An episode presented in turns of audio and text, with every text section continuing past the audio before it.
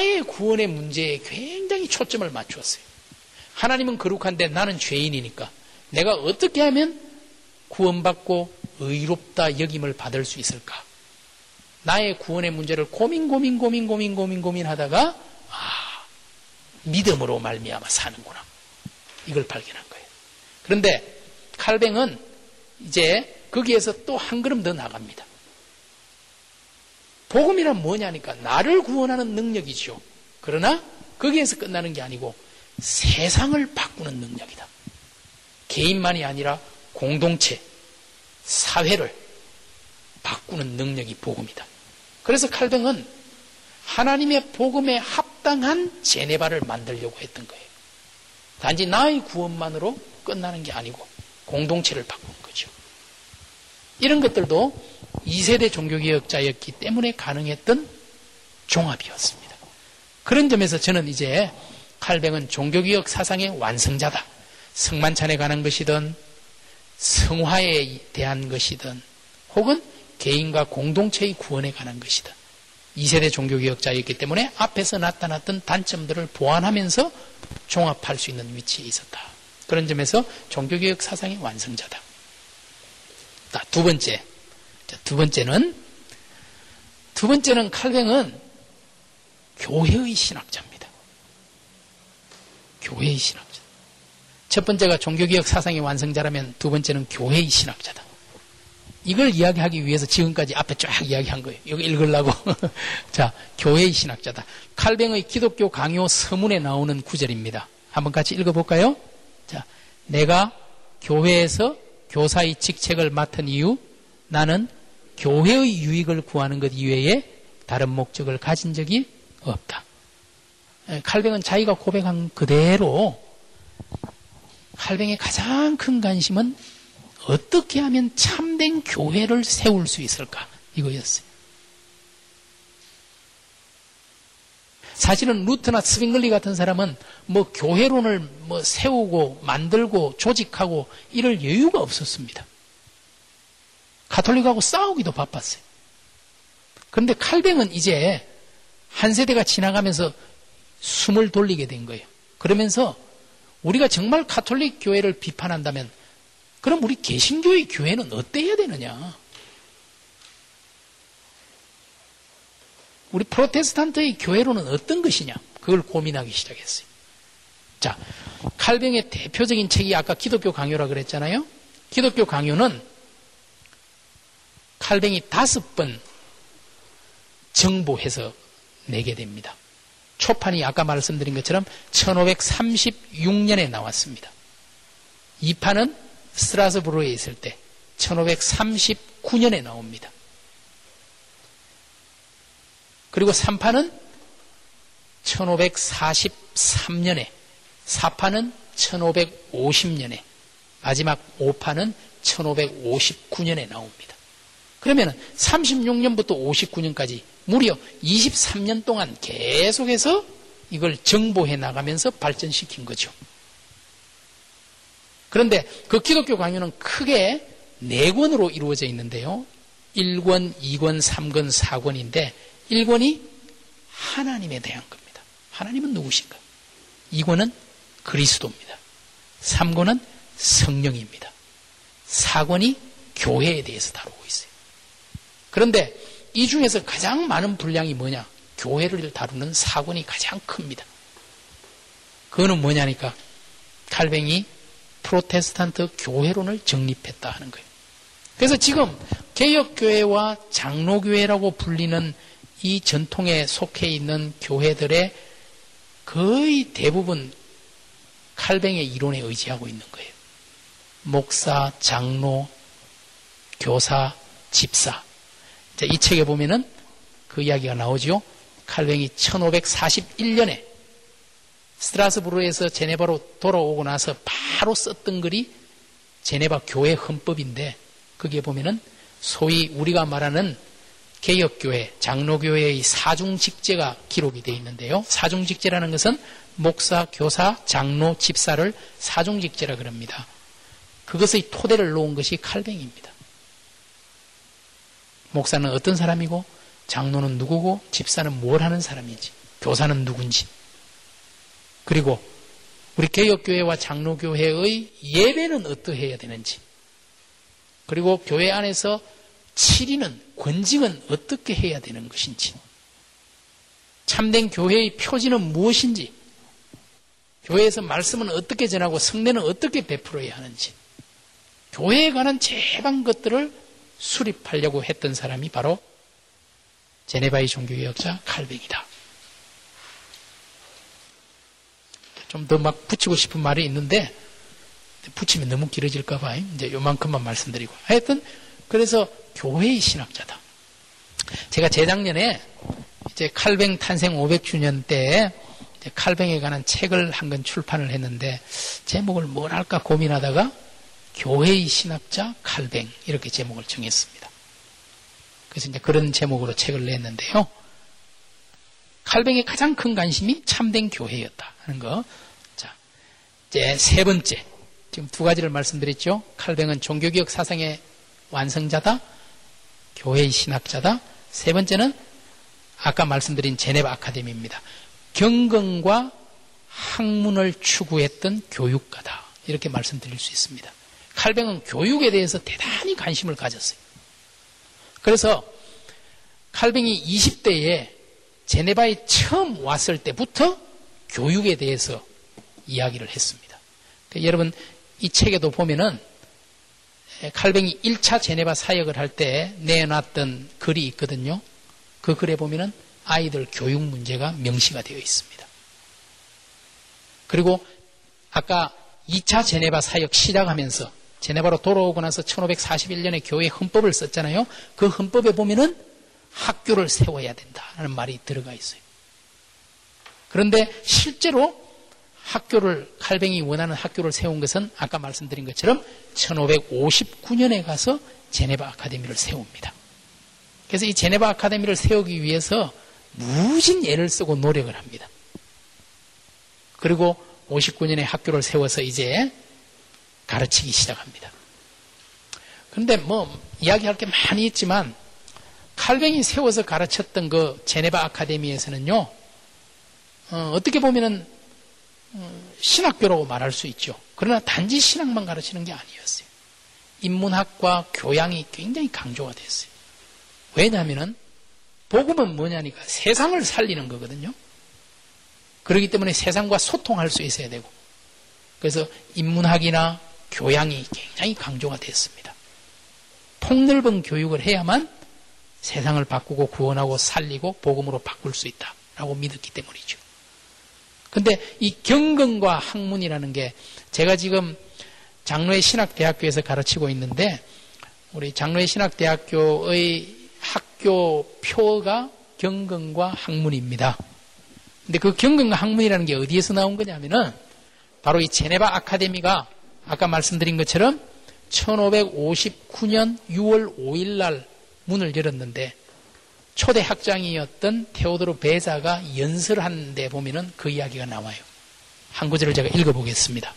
여러분들은 헛된 레슬링 게임을 구경하려고 체육관으로 몰려갔던 고대 그리스인들처럼 시시한 게임에 참여하려고 여기 모인 것이 아닙니다. 참된 경건에 대한 지식과 학문으로 잘 준비되어서 하나님의 영광을 최고로 높이고 여러분들의 조국을 영광스럽게 하고 여러분의 가족을 부양하기 위해 이곳에 모였습니다. 여러분은 위대한 지휘관의 거룩한 군병으로 소집되었다는 것을 결코 잊어서는 안 됩니다. 이런 구절이 나옵니다. 이 테오도로 베자의 연설에 보니까 경건과 학문이란 말이 나오죠. 그래서 여기에서부터 이제 우리 학교 교명을 택한 겁니다. 그래서 경건과 학문으로 교육하려고 했던 그런 교육자였다.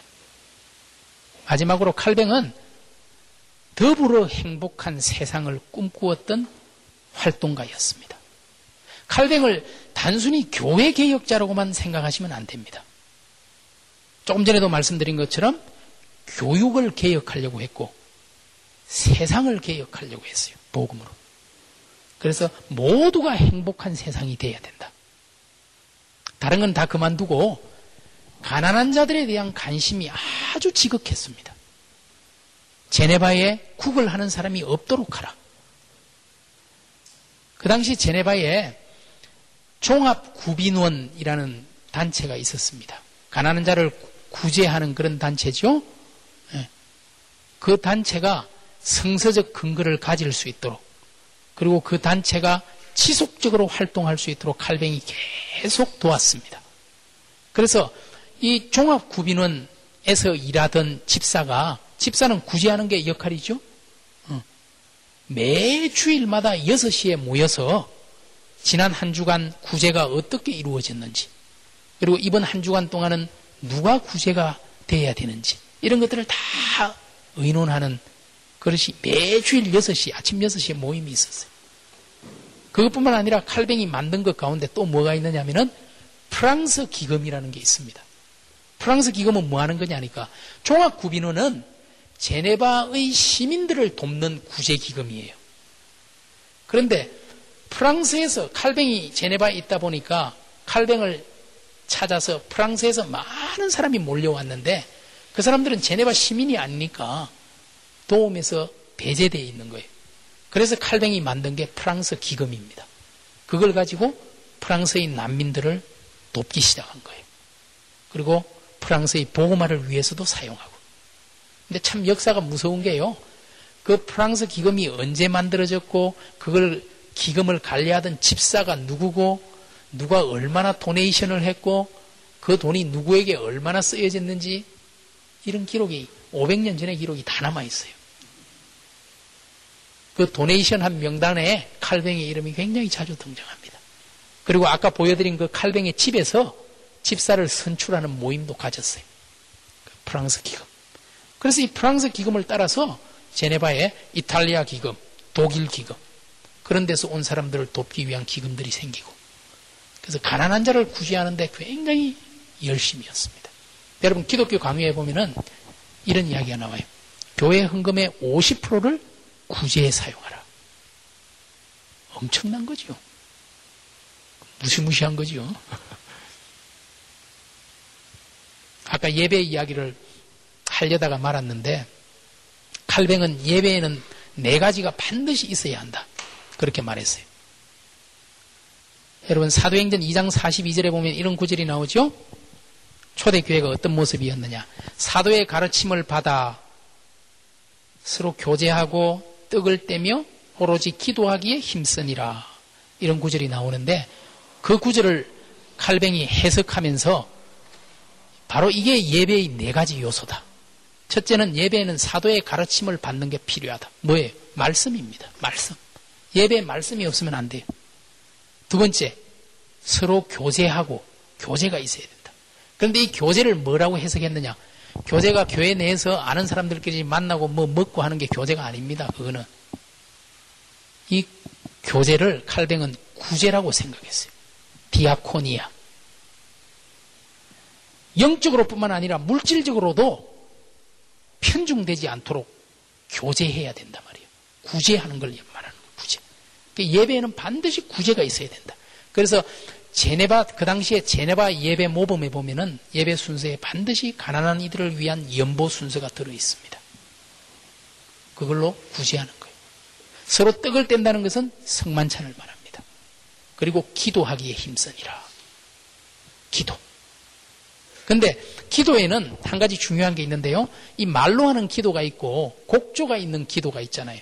찬송도 기도에 속한다고 봤고 칼뱅은 특별히 예배의 기도는 예배의 찬송은 찬송으로는 시편이 가장 좋다. 왜? 시편은 하나님을 노래하는 거다. 그래서 칼뱅이 제네바에 있으면서 시편 150편을 전부 노래로 만듭니다. 그게 제네바 시편 찬송가라는 거예요. 그게 1562년에 칼뱅이 죽기 2년 전이죠. 150편 전체가 노래로 만들어졌어요. 그래서 예배 시간에 시편을 노래했습니다. 개혁교회와 장로교회의 특징 가운데 하나가 시편 찬송이에요. 그래서 지금도 유럽에는 개혁교회나 장로교회는 시편 찬송가를 사용합니다. 예를 들어서 스코틀랜드 장로교회에 스코틀랜드 시편 찬송가가 있어요. 사실 우리나라에도 제일 처음에는 시편 찬송이 있었습니다. 우리나라에서 만들어진 이 장로교회의 찬송가가 제일 빨리 나온 게 찬형시라는 것인데요. 거기에는 18곡의 시편 찬송이 포함되어 있었어요. 근데 지금 다 없어져 버렸어요. 참 그거는 좀 안타까운 일인데 아무튼 칼뱅은 예배의 네 가지 요소가 뭐라고요? 말씀, 구제, 성만찬, 기도와 찬양. 그 구제가 들어가죠. 더불어 행복한 세상을 만들어야 된다. 제네바에 가난한 자가 없게 하라. 자, 제가 칼뱅의 생애를 쭉 좀 설명드렸고, 그리고 칼뱅의 유산으로 네 가지를 말씀드렸습니다. 종교개혁 사상을 완성하고, 그리고 교회, 교회의 신학자다. 그리고 경건과 학문을 추구했던 교육가다. 그리고 더불어 행복한 세상을 만들려고 했던 활동가다. 이런 유산을 우리에게 남겨준 거죠. 그런데 칼뱅이 주장했던 개혁교회의 원리 가운데 하나가 개혁된 교회는 계속 개혁되어야 한다. 이런 말씀 많이 들었죠? 한 번 reformed 된 것으로 끝난 게 아니고 reforming 계속해서 현재 진행형이 돼야 한다. 사실은 여러분 칼뱅의 시대는 칼뱅의 시대예요. 하나님께서 500년 전에 필요한 사람들을 들어 사용하신 거죠. 루터든 스빙글리든 칼뱅이든. 그러나 칼뱅이나 루트나 스빙글리의 유산을 우리가 오늘 그대로 답습할 수는 없습니다. 왜? 세상이 달라졌어요. 칼뱅의 세상과 지금 우리가 사는 세상은 다릅니다. 넘어서야 합니다. 그때는 그때의 개혁이 있었고 오늘날 현재 진행형의 개혁이 필요하겠죠. 자,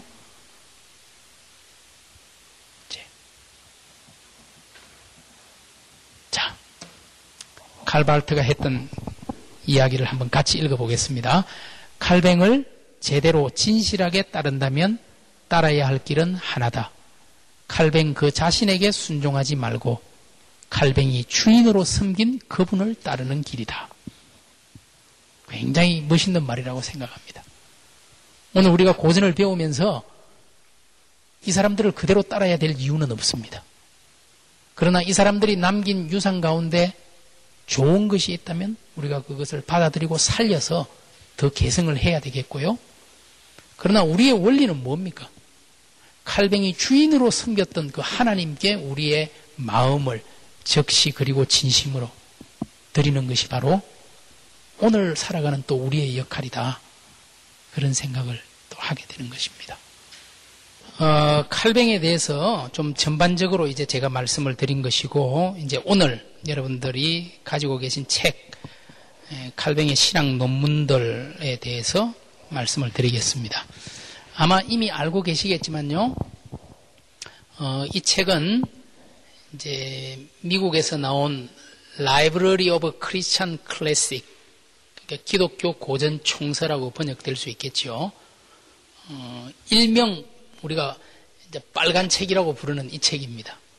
이게 이제 LCC 이제 약자로 Library of Christian Classics 그래서 26권으로 되어 있는데 어, 초대교회부터 종교개혁사까지를 고전을 모아놓은 그런 것입니다. 근데 전부 26권인데요. 어, 이 26권 가운데 한 사람이 네 권이나 차지하는 경우가 세 사람이나 됩니다. 세 명이 거의 절반 가까운 거죠. 세 명이 12권을 차지하는 거예요. 그것은 그 세 사람의 위치가 어느 정도인가 하는 걸 우리한테 알려주는 거죠. 그게 누구냐니까 첫 번째로는 아우구스티누스입니다. 아우구스티누스의 책이 네 권입니다. 두 번째 루터의 책이 네 권입니다. 그리고 세 번째로 칼뱅의 책이 네 권입니다. 그러니까 이 세 사람이 12권이에요. 26권 가운데 거의 절반이에요. 나머지는 이제 지난 시간 했다니까 멜랑이톤과 붙죠. 두 명이 붙어서 한 권이에요. 다음에 또 보니까 츠빙글리와 불링거 이렇게 돼 있네요. 네, 그런 식으로. 어떤 책에는 한 책에 한 10명쯤 들어가 있습니다. 이제 아마 제일 마지막에 할 Anabaptist와 spiritual, spiritualist 그런 사람들은 한 10명이 한 책에 들어가 있죠. 그러니까 적어도 서양 신학의 역사에서 아우구스티누스와 루터와 칼뱅이 지니고 있는 위치의 중요성을 우리가 알 수가 있고요. 그런데 우리가 한글로 번역하면서는 사실은 많이 생략이 됐어요. 특별히 칼뱅이 그렇습니다. 아우스티누스는 아마 네 권 다 나온 것 같은데요. 네 권 다 했고, 루터는 네 권 중에 한 권을 빼고 세 권을 했고, 칼뱅은 네 권 중에 세 권을 빼고 한 권만 지금 이렇게 나온 겁니다. 그래서 혹시 여러분들이 이거 한 권밖에 없네. 별로 안 중요한가? 아니요. 엄청 중요해요. 사실은 이것보다 더 중요한 것들이 많이 있죠. 세 권이. 근데 그것들을 이제 이미 우리말로 번역이 다 돼 있기 때문에 안 한 겁니다. 이제 나머지 세 권은 뭐냐니까요? 칼뱅의 기독교 강요입니다. 일단. 칼뱅의 기독교 강요는 두 권으로 되어 있습니다. 기독교 강요가 아까 1536년에 초판이 나오고 59년에 최종판이 나왔다 그랬죠? 예. 그래서 기독교 강요는 라틴어로 다섯 번 나왔고 칼뱅이 직접 자기가 프랑스 사람이니까 프랑스어로 다시 썼습니다. 다른 사람이 번역을 한 게 아니고 자기가 다시 쓴 거지요. 그런데 36년 초판 것은 자기가 프랑스어로 쓰지를 못했어요. 왜 그랬을까? 아마도 여러분이 아는 것처럼 36년에 라틴어로 초판을 쓰고 나서 제네바에 가게 됐잖아요. 제네바에서 일하면서 시달리고 막 너무 정신이 없었겠죠. 그래서 아마 초판이 나오지 못한 것 같습니다. 2판, 3판, 4판, 5판은 라틴어에서 다 1년 내지 늦어도 2년 안에 프랑스어로 다 다시 나옵니다. 그러니까 원래 기독교 강요의 원본은 라틴어가 다섯 개가 있고 프랑스어가 네 개가 있습니다. 이제 원본이 아니고 그 뒤에도 계속 재판이 된 것들은 많이 있죠. 그래서 지금 LCC 시리즈에 들어가 있는 것은 1559년 최종판을 영어로 번역한 두 권이 20번, 21번으로 들어가 있습니다. 근데 이제 기독교 강요 최종판이 여러 차례 우리말로 번역이 되었기 때문에 그걸 이제 그냥 생략한 겁니다. 그리고 나머지 한 거는 뭐냐니까 칼뱅이 썼던 주석, 주석 가운데, 칼뱅의 주석 가운데 일부를 발췌해서 한 권으로 묶었습니다. 그것도 우리말로 이미 한번 번역이 돼서 나왔기 때문에 그 칼뱅의 주석도 하지 않고 이제 이거는 처음 나온 거기 때문에 이전에 번역이 되지 않았기 때문에 이것만 그냥 번역하기로 그래서 칼뱅이 이거 한 것만 있지만은 뒤에 이거보다 훨씬 두꺼운 책들이 있다는 걸 이제 기억하시면 되겠죠. 원래 이제 네 권으로 되어 있다. 자, 이제 어, 좀 여러분들에게 자 종교 개혁자들의 글이요. 예를 들면은 여러분들이 어떤 책을 읽다가 이제 CR이라는 약자로 뭔가가 표시가 되어 있다. 그러면은 이게 뭐의 약자냐 하니까 라틴어입니다. 코르푸스 레포르마토룸 이런 뜻이고요. 종교개혁 총서 이런 뜻입니다. 종교개혁자들의 글을 모아놓은 것이 종교개혁 총서인데요. 라틴어로 되어 있는 책이고요. 1860년대부터 1900년까지 19세기 말에 이걸 만들었습니다. 이 코르푸스 레포르마토룸은 101권으로 되어 있는 종교개혁 총서인데요. 이 안에 세 사람의 작품이 들어가 있습니다. 그게 누구 거냐 하니까 지난 시간에 여러분들이 보니까 멜랑이톤에 대해서 했다 그랬죠? 예, 루터의 동역자지요. 루터와 함께 독일에서 종교개혁을 진행했던 필립 멜랑이톤이라는 사람의 책이 1권에서 28권까지는 이 멜랑이톤이라는 사람의 책입니다. 28권으로 멜랑이톤의 것을 이렇게 정리를 해 놓은 거예요. 두 번째, 칼뱅의 책이 나옵니다. 29권부터 87권까지. 그럼 이거는 28권이고, 칼뱅 글은 전부 몇 권이죠? 어렵죠? 어렵습니다. 제가 말씀드릴게요. 괜히 머리 쓰게 하면 안 되죠. 59권입니다. 전부. 59건이 칼뱅 작품입니다. 그 다음에 다음 시간에 여러분이 이제 공부하게 될 즈링글리, 취리히의 종교교학자였던 즈링글리의 글이 88권부터 101권까지 해서 14권이 코르푸스 레포로마토룸 종교개혁 총서라는 이름으로 이 세 사람의 작품이 들어가 있습니다. 그래서 CR이라 그러면은 아 종교개혁자들의 작품집이구나. 루터의 작품은 따로 있습니다. 루터의 작품은 자기 혼자 한 100권쯤 돼요. 그래서 독일에서 나온 루터 작품은 이렇게 WA라고 표시하는 이게 대표적인 루터 작품인데요. 바이마르 edition의 약자입니다. 바이마르 에디션. 한 100권 정도 되는 책입니다. 루터에 관계된 루터가 쓴 모든 걸 다 모아놓은 거죠. 영어로 번역이 되어 있는데요. 다 번역되어 있지는 않고요. Luther's Works, 루터 저작선이라는 거죠. 한 50, 55권인가? 예, 이 정도 되는 영어로 된 루터 저작선이 있습니다. 루터 거는 이렇게 독일어로 영어로 따로 있고요. 이제 라틴어로 된 멜란히톤, 칼뱅, 츠빙글리의 작품이 있죠. 그걸 이제 CR이라고 말하는 겁니다. 그 중에서 칼뱅의 작품만을 따로 뽑아가지고 그걸 이제 책이나 논문 같은데 뭐라고 표시하느냐 하니까 CO라고 표시합니다. CO. 이거는 뭐의 약자냐 하니까 칼빈이 오페라.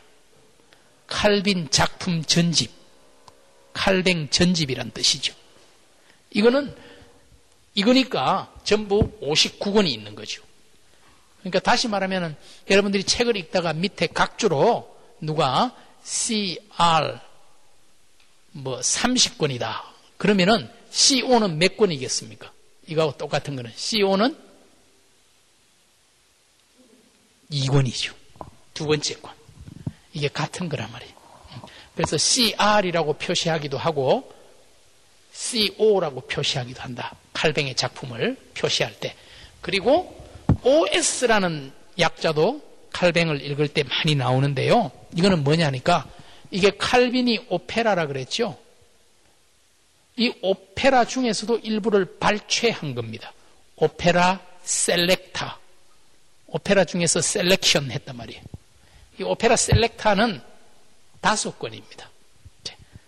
그 중에서 일부만 뽑아 놓은 거죠. 그래서 칼뱅을 읽을 때에 CR, CO, OS 이런 말들은 칼뱅의 원자료를 의미하는 겁니다.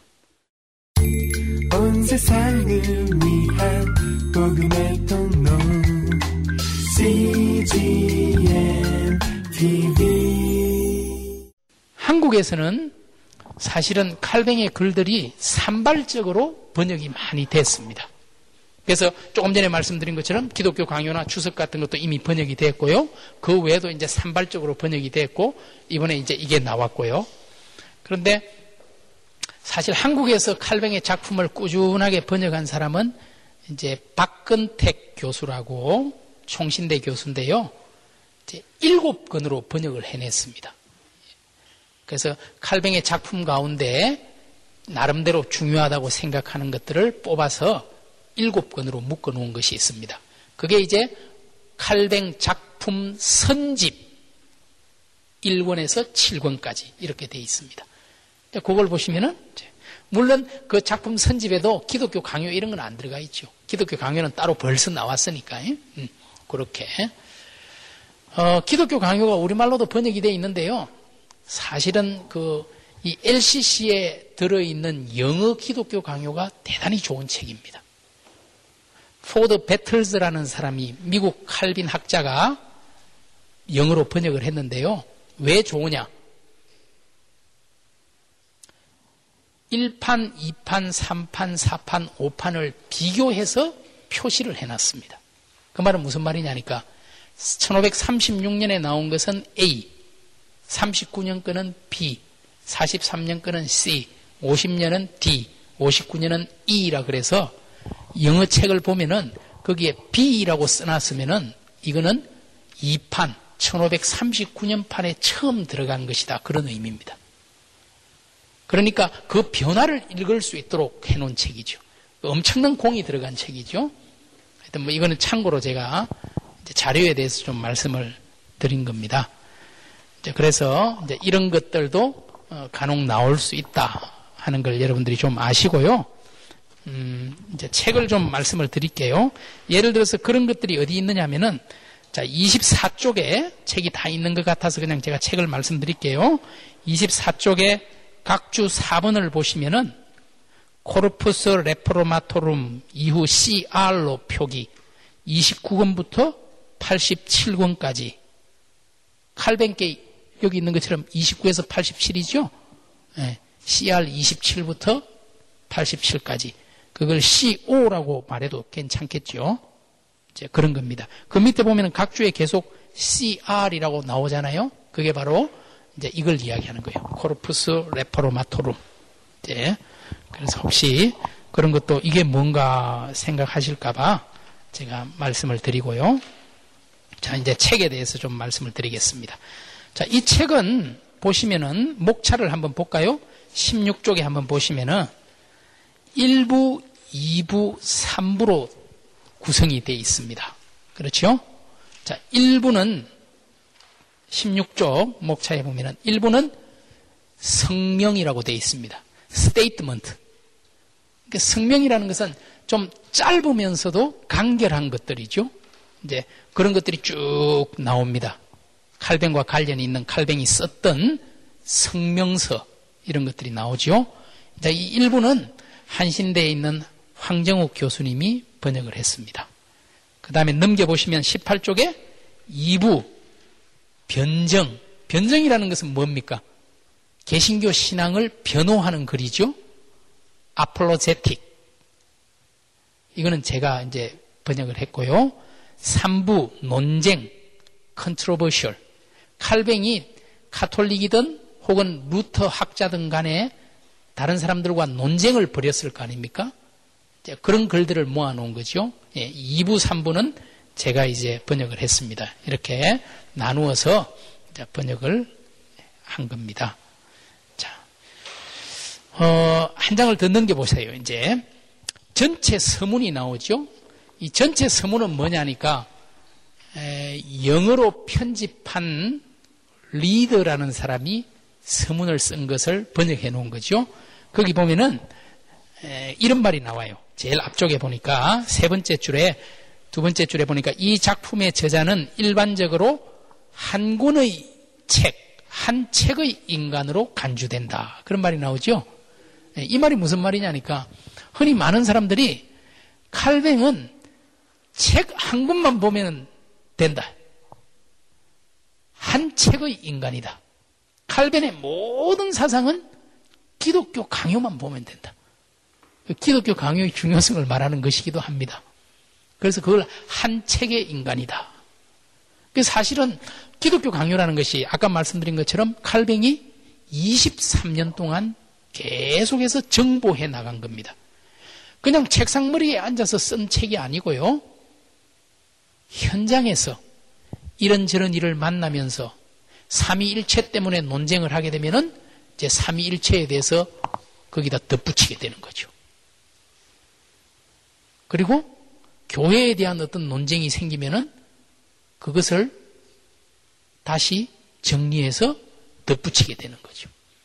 그러니까 사실은 기독교 강요는 역사적인 상황과 맥락과 더불어서 읽어야 되는 책이에요. 왜 칼뱅이 이때의 교회론에 대한 걸 많이 썼을까? 그 역사적 배경을 보면은 그 바로 조금 전에 보면은 교회론에 대한 논쟁이 굉장히 치열했던 걸 알 수 있어요. 그래서 그걸 정리해서 밝힐 필요가 있기 때문에 3판에 교회에 대한 이야기가 강조가 되는 거예요. 세르베투스라는 사람을 만나서 삼위일체 때문에 엄청나게 싸웠기 때문에 1553년에 그래서 1559년 마지막 판에 삼일체에 대한 게 강조가 되는 거예요. 그런 식으로 그 역사적 상황과 함께 읽어야 강요의 변화를 따라가면서 읽을 수 있다. 아무튼 칼뱅은 기독교 강요만 잘 보면 다 이해할 수 있다. 그런데 어, 프랑스 칼뱅 학자 가운데 오래전의 사람입니다. 100년도 더 된 사람인데 굉장히 유명한 사람이 있는데 그 바로 밑에 보시니까 두메르그라는 사람 이름이 나오죠. 다섯째 줄에 예, 두메르그는 뭐라고 말했습니까? 같이 읽어볼게요. 자, 시작. 칼뱅을 진실로 완전하게 알고 그의 사상, 성격과 인격을 알기 위해서는 한 자료가 아니라 세 가지 자료, 즉 그의 강요, 설교집, 서간들을 참고해야 한다. 그러니까 두메르그라는 사람은 한 가지만 보면 안 된다. 적어도 세 가지는 봐야 된다. 첫 번째는 강요. 두 번째는 설교. 세 번째는 편지. 참 합당한 음, 평가예요. 맞습니다. 강요라는 것은 주로 신학적인 이야기들이죠. 설교는 목회의 현장에서 나온 이야기들이죠. 사실은 칼뱅은 자기 정체성이 신학자가 아니고 목사입니다. 칼뱅이 1564년 5월 27일 날 죽었는데 죽기 전에 유언을 남겼는데 유언장 제일 끝에 보면은 제네바의 목사 장 칼뱅이라고 썼습니다. 제네바의 신학자라고는 사실을 안 했어요. 칼뱅은 자기 정체성이 목사였어요. 늘 설교하는 사람이었어요. 그렇기 때문에 칼뱅의 설교를 잘 읽고 그의 사상을 이해해야 한다. 맞죠? 그리고 편지. 지금은 우리가 편지를 뭐 전혀 거의 안 쓰죠. 이제 뭐 카카오톡이나 문자나 이메일이 있으니까. 근데 예전에는 편지를 엄청 써댔어요. 쓴 편지만 해도 엄청나게 많아요. 거의 매일 몇 통씩 쓴다고 생각하면 됩니다. 그래서 그 편지에 나타난 칼뱅의 인물됨, 그의 사상, 이런 것들을 빼놓으면 안 된다. 그런데 사실은 두메르그가 그렇게 이야기할 때조차도 칼뱅의 신학 작품들, 우리가 지금 여기 번역해 놓은 칼뱅의 신학 논문들에 대해서는 말을 하고 있지 않은데 신학 논문들도 잘 봐야 됩니다. 근데 이 신학 논문들의 사상이 사실은 주로 이제 강요에 많이 들어가 있기 때문에 이제 두메르그가 신학 논문들은 이야기하지 않았지만 그래서 이 영어 책을 편집한 사람은 그게 뭐라고 붙였습니까? 덧붙이는 말을 했죠. 그러나 이렇게 말했을 때도 여전히 칼뱅의 논문들에 대한 올바른 평가와는 거리가 멀다. 왜 논문들은 이야기 안 하냐 말이야. 이게 책에 들어있는 논문들 되게 중요한데 그런 이제 이야기를 하고 있는 겁니다. 하여튼 그 이야기를 좀 설명을 해드리고 싶어서 말씀을 드린 거고요. 자, 이제는 좀 이 내용을 이제 좀 보면 좋겠다 생각하는데, 이제, 자, 맨 먼저 나오는 게 제네바 신앙 고백, 고백입니다. 자, 이제 42쪽으로 갔습니다, 이제. 자, 이제 내용을 조금 말씀드릴게요. 내용을 말씀드리기 전에 제네바에 대해서, 아, 스위스 전체에 대해서 좀 말씀을 드리는 게 여러분들에게 좋을 것 같습니다. 아, 제가 아까 첫 시간에 말씀드린 것처럼 스위스는 16세기 초에 칼뱅이 그리고 츠빙글리가 활동할 때 13개의 캔톤으로 이루어져 있었다. 그런 말씀을 드렸죠. 원래 스위스라는 나라는 스위스가 생긴 것은 1291년에 세 개의 도시가 연합해서 생겼습니다. 세 개의 도시가 뭐냐니까 우리, 슈비처, 운트발텐이라는 세 개의 도시가 1291년 8월 1일 날 연합을 해서 나라가 생겼어요. 그래서 지금도 스위스, 건국 기념일이 언제냐니까 8월 1일입니다. 막 8월 1일 되면 굉장히 막 축제하고 막 그래요. 어, 그러다가 이제 주들이 점점 점점 이제 같이 연합하는 주들이 많아져 가지고 16세기에는 13개의 주가 함께 한 거예요. 지금은 23개의 주가 함께 스위스를 형성하고 있습니다. 그런데 그 중에서 3개의 주는 또 준주라 그래가지고 나누어졌어요. 그래서 그걸 따로 계산한다면 26개라고 말할, 말할 수도 있죠. 그러니까 500년 전과 비교해 보면 딱 두 배가 된 거죠. 13개에서 26개가 됐으니까. 지금도 연방공화국이고 그때도 그렇습니다. 스위스는 그 각 주의 권한이 굉장히 강해요. 연방은 그냥 전체를 대표하는 거고 외교적인 것에만 이렇게 권한을 주로 발휘하지 각 주가 독립적인 결정권을 다 가지고 있습니다. 지금 현재도 그때도 그랬고 지금도 그렇습니다. 스위스는 나라는 되게 조그만해요. 사실은 뭐 우리나라 경상남북도만 할까요? 인구도 800만도 안 될 겁니다. 서울 사람보다도 적어요. 근데 이제 거기도 산이 많아. 산지가 알프스 산, 뭐 스위스의 대부분이죠. 한 60%는 산입니다. 그냥. 그런 식으로 돼 있고요. 하여튼 작지만은 이제 아름다워서 우리나라 사람들이 한 번쯤 가보고 싶고 뭐 요들송이라도 좀 부르고 싶은 나라가 이제 스위스잖아요. 근데 스위스는 나라도 조그만한데 사용되는 언어가 세 가지 중요한 언어만 세 가지고 더 됩니다. 그러니까 우리는 우리나라 말이면은 다 통하는데 거기는 아까 말씀드린 것처럼 취리에는 독일어, 제네바에는 프랑스어 뭐 이런 식이에요. 스위스 전체를 보자면 독일어를 사용하는 도시가 제일 많습니다. 한 70% 정도. 프랑스어를 사용하는 도시가 한 20%? 제네바나 로잔 이런 데가 프랑스어권이죠. 그리고 이탈리아어를 사용하는 도시도 한 10% 정도 됩니다.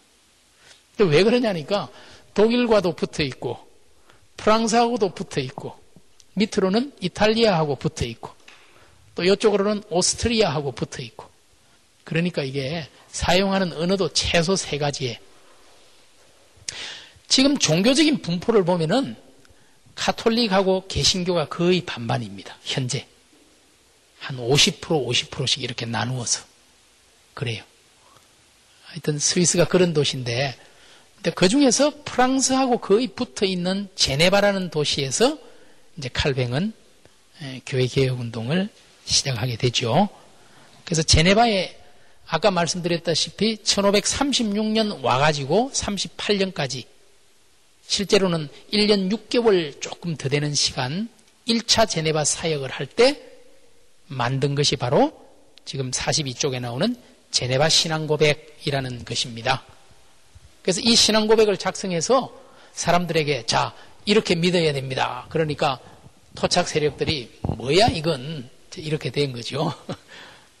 젊은 프랑스 놈이 어디 와서 우리한테 들이대 뭐 이런 식으로 이제 갈등이 생기게 된 신앙 고백서가 바로 이 신앙 고백서인데 사실은 이 신앙 고백서는 칼뱅이 이미 기독교 강요 초판을 출판하고 나서 만든 거죠. 그러니까 어, 그런 것들이 잘 요약이 되어 있는 것이다. 그렇게 보시면 돼요. 그래서 이제 한번 보시면은 43쪽에 어, 항목이 쭉 나오죠. 자, 하나님의 말씀.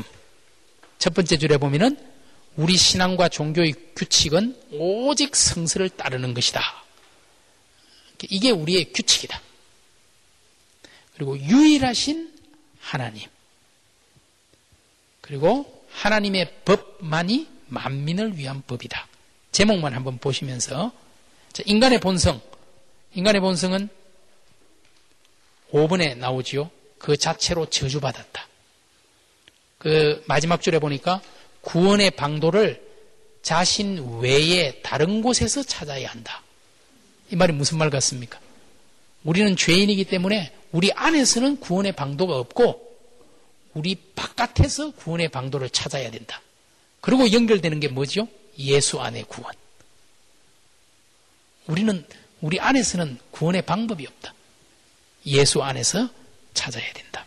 그리고 7번이 예수 안에서 의롭게 된다. 우리가 흔히 신학적으로 칭의라고 말하는 거죠. 그리고 8번은 예수 안의 중생, 성화라는 것입니다. 이것이 성화. 9번은 믿는 자에게 항상 필요한 사죄. 우리가 죄를 용서받는 것은 항상 필요하다. 하나의 과정이라는 겁니다. 과정이다. 자, 그런 것들. 그리고 우리의 선, 믿음, 그리스도의 중재. 중재자는 그리스도밖에 없죠? 47쪽의 12번에 그리스도만이 중재자지요. 그 한 다섯째 줄에 보면은 우리는 성자의 중재를 성서에 반하여 인간이 지어낸 미신으로 거부한다. 그 성자가 예수님을 말하는 게 아니고 가로 안에 영어로 써놨지요. 성인들, 세인트들. 뭐 성인들이 우리를 중재한다는 것은 미신이다. 있을 수 없는 거다. 예수 그리스도만이 중재자다. 그리고 기도를 이해할 수 있는 기도를 드려야 한다. 이 말은 무슨 말이냐면요. 그 당시 가톨릭 교회의 기도는 이해할 수 없는 말이었어요. 이해할 수 없는 말로 중얼거렸어요. 사실은 이게 좀 설명이 필요할 수 있을 것 같습니다. 종교개혁 당시에 가톨릭 교회의 교인들은 할 수 있는 게 딱 한 가지밖에 없었어요. 뭐냐? 예배에 참석해서 딱 한 가지 할 수 있었는데 빵을 받아 먹을 수 있었습니다. 그 외에는 아무것도 없어요. 왜 그러냐? 일단 설교가 알아들을 수 없는 말로 설교합니다. 설교를 라틴어로 해요. 라틴어를 배운 사람은 이해할 수 있지만 대부분의 사람들은 설교를 이해하지 못합니다. 그냥 하나의 의식이에요. 그냥 앉아 있는 거예요. 그리고 기도를 회중들이 나와서 기도하는 법이 없습니다. 회중 기도라는 것은 종교개혁자들이 시작한 겁이에요. 기도를 신부가 라틴어로 기도합니다. 전혀 알아들을 수 없어요. 하나의 주문이에요. 그래서 이해할 수 있는 기도를 해야 된단 말이에요. 회중들이 자기 말로 기도할 수 있어야 된다. 찬송가가 그 당시 찬양대가 회중들은 찬양하지 않았습니다. 사제들이 신부들이 라틴어로 찬양을 했습니다. 그러면은 말씀 못 알아듣고 기도 안 하고 찬송 안 부르고 아무것도 할 수 있는 게 없어요. 그럼 뭘 했느냐? 성만찬 할 때 빵을 받아 먹을 수 있어요. 가톨릭에서는 여러분 아시는 것처럼 모르실 수도 있겠고 성만찬을 할 때 빵만 주었잖아요. 포도주를 안 줬죠? 그 이유가 또 있죠. 빵만 줬습니다. 왜냐니까 또 모르시는 분도 있을까 봐서 이거 설명을 해야 될지 안 해야 될지. 이제 포도주나 빵이 소위 나중에 거하고 다 연결되니까요. 가톨릭에서는 화채설을 주장하잖아요. 성만찬. 화채설이라는 게 뭐예요? 변화할 화자에다가 실체, 본체 할 때 채자거든요. 가톨릭은 뭐라고 가르쳤냐니까 성만찬 할때 가톨릭의 성만찬 이론을 화채설이라 그러는데 그 실체가 변화한다. 그게 화채설입니다. 화채설. 써야죠. 자, 화채설이라는 게 이제 그 실체가 변화를 일으킨다. 언제? 가톨릭 신부가 그 빵과 포도주를 위해서 기도할 때. 그걸 이제 성축한다. 거룩하게 만든다. 그걸 성축이라 그래요. consecration. 그렇게 말하는데 신부가 빵과 포도주를 위해서 기도할 때 그 실체가 바뀐다라는 게 화채설인데 사람들이 이상하잖아요. 왜? 신부가 기도하고 나서 빵을 먹고 하면은 어때요? 예수님의 살 같습니까? 빵이 예수님의 살로 포도주가 예수님의 피로 바뀐다 그러는데 기도하고 나서 먹어보면 빵이 어때요? 살 같아요? 살 안 같죠? 그러니까 사람들이 이상하다. 안 바뀌었는데요? 그런다고. 그러면은 이제 가톨릭에서 뭐라 그러냐 합니까? 이 무식한 놈들 같으니라고. 뭘 알아야지. 그러면서 뭐라 그러냐니까 실체가 바뀌는 거지 외양이 바뀌는 건 아니야. 영어로 말하면 substance가 바뀌는 거예요. Appearance, 외양이라는 것은 뭐냐니까 모양, 색깔, 맛 이런 거는 외양이에요. 그건 그대로예요. 빵의 맛이나 포도주의 색깔이나 이런 건 다 그대로예요. 그러나 보이지 않는 실체가 바뀌었다.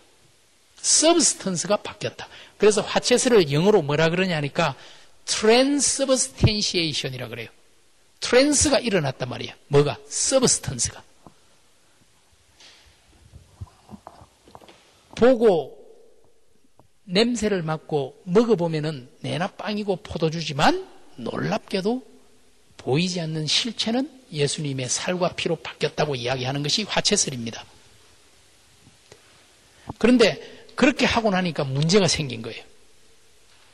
왜냐하면 가톨릭 교회에서 성만찬 할 때 빵을 여러분들 어떻게 합니까? 줄 서서 나오면은 먹여주죠. 왜 먹여주는지 아세요? 손이 더럽다는 거예요. 손이. 이 평신도의 손이 더러운 거예요.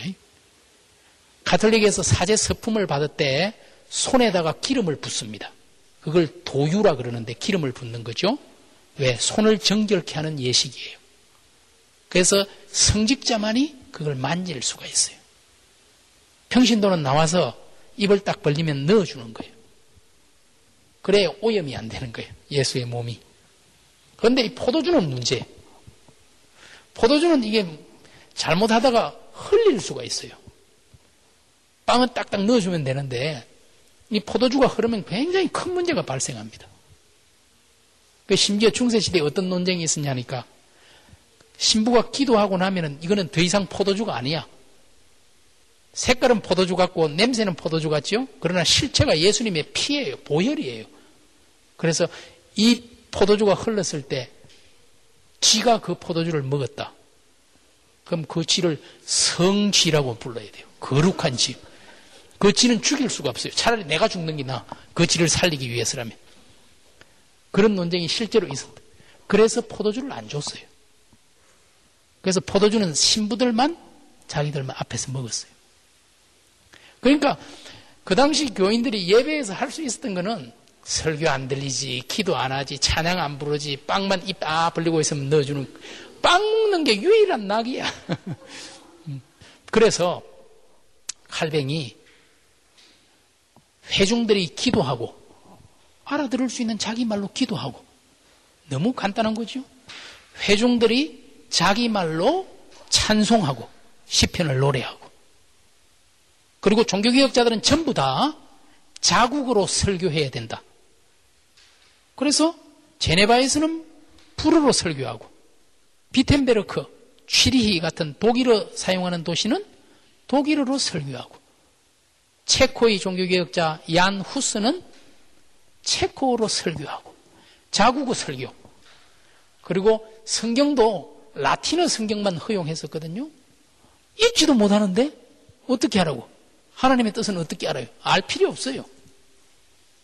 가톨릭 교회에 그림이나 조각이 왜 많으냐? 그거 보고 알아라고 해놓은 겁니다. 성경은 못 읽기 때문에. 그래서 종교개혁자들이 한 게 뭐냐? 자국으로 설교하고 자국으로 성경을 번역한 거예요. 루트가 성경을 번역했죠? 루트의 신약 성경이 1522년에 나오고 구약 성경이 1534년에 나옵니다. 그리고 취리히 성경이 나오고 제네바 성경이 나옵니다.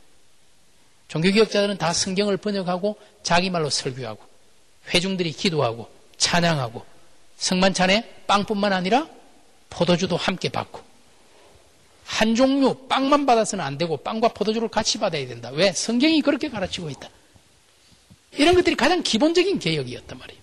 그 여기 있는 좀 딴 말이 나왔지만 이해할 수 있는 기도를 해야 된다. 그리고 성례전도 가톨릭에서는 일곱 가지 성례가 있다. 그걸 칠성례라 그러거든요. 성례란 무엇인가? 성서적 근거가 있어야 되고 예수 그리스도가 제정한 것이어야 한다. 그래서 종교개혁자들은 일곱 가지가 아니라 세례와 성만찬 두 가지가 성례다. 그렇게 이야기합니다. 세례에 대해서 그리고 성만찬에 대해서. 자, 그럼 교회에 대해서. 자, 교회에 대한 것만 조금 볼까요? 넷째 줄에 보세요. 교회 표지가 두 가지가 있다. 제가 말씀드렸죠? 교회 표지는 뭡니까? 읽어보니까 인간들 사이에서 늘 그러하듯이 약간의 불완전함과 오류가 있을지라도 교회는 불완전합니다. 오류도 있습니다. 그럴지라도 첫 번째는 그의 거룩한 복음이 순수하고 신실하게 선포되고 청취되고 지켜지며 하나님의 말씀 선포 하나님의 말씀이 선포되고 들려지고 지켜진다면 그건 교회예요. 진정한 하나님의 말씀이 있느냐? 두 번째는 그의 성례전이 올바르게 집행되는 곳. 그것이 바로 교회다. 천상의 교회는 오류가 없겠지요. 그러나 이 세상에 있는 교회는 여기 있는 것처럼 불완전함과 오류가 있을지라도 거기에 진실한 하나님의 말씀이 선포되고 들려지고 지켜진다면 그리고 세례와 성만찬이 하나님의 말씀의 규정에 따라 올바르게 집례되고 있다면 그곳에 교회가 있다. 교회의 두 가지 표지가 말씀과 성례전이다. 그 이야기가 이미 여기에 규정이 되어 나오는 거죠. 출교. 출교는 뭡니까? 권징이죠. 치리하는 것입니다. 교회가 타락하지 않도록 하나님의 영광이 가려지지 않도록 죄를 지은 그 사람이 회개할 기회를 주기 위해서 출교가 행해지는 겁니다. 출교는 그 사람 죽이려고 쫓아내는 게 아닙니다. 하나님의 영광을 지키고 교회를 보호하고 그 사람을 회개하여 다시 돌아오게 하기 위해서 출교가 있고 권징이 있는 거예요. 그렇기 때문에 이 권징이라는 것은 너무 심하면 안 돼요. 왜? 그 사람이 죽어버려요. 자, 그런 것들도 나중에 자세하게 이제 나오는 거죠. 20번, 말씀의 사역자들은 어떠해야 되느냐. 두 번째 줄에, 이거는 이제 저같이 목사들에게, 여기 아마 목사님들도 계실 거라고 생각하는데요. 목회자들은 어떻습니까? 성서의 순수한 가르침에 자기들의 환상이나 어리석은 상상을 섞지 못하게 하나님의 말씀에 신실한 사역자만을 교회의 목자로 간주하라. 지 이야기 잔뜩 넣어가지고 하나님 말씀하고 적당히 버무려가지고 쏟아내고 하지 말라는 거죠. 음. 자, 이처럼 자, 제네바 신앙 고백이라는 것은 칼뱅이 1차 제네바 사역을 할 때 1536년에 젊은 27살의 나이죠. 그때 이제 정말 핵심이 되는 게 뭔가 하는 것을 이렇게 정리해서 우리에게 알려주는 것이 바로 이 제네바 신앙 고백입니다.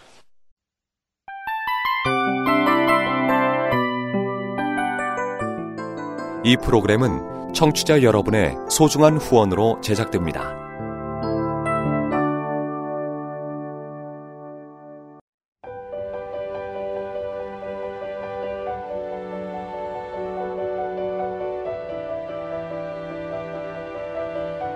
세상에는 수많은 교회들이 있지만 더 깊이 있는 말씀 강해를 찾기 위해 크기로만 교회를 선정하지 않습니다. 보다 좋은 영적 콘텐츠를 더 많이 나누기 위해 방송비를 받지 않습니다. 1년 365일 복음만 전하고 싶어서 우리는 광고를 하지 않습니다. 온누리의 복음을 땅끝까지 CGN TV와 함께 땅끝 성교사가 되주세요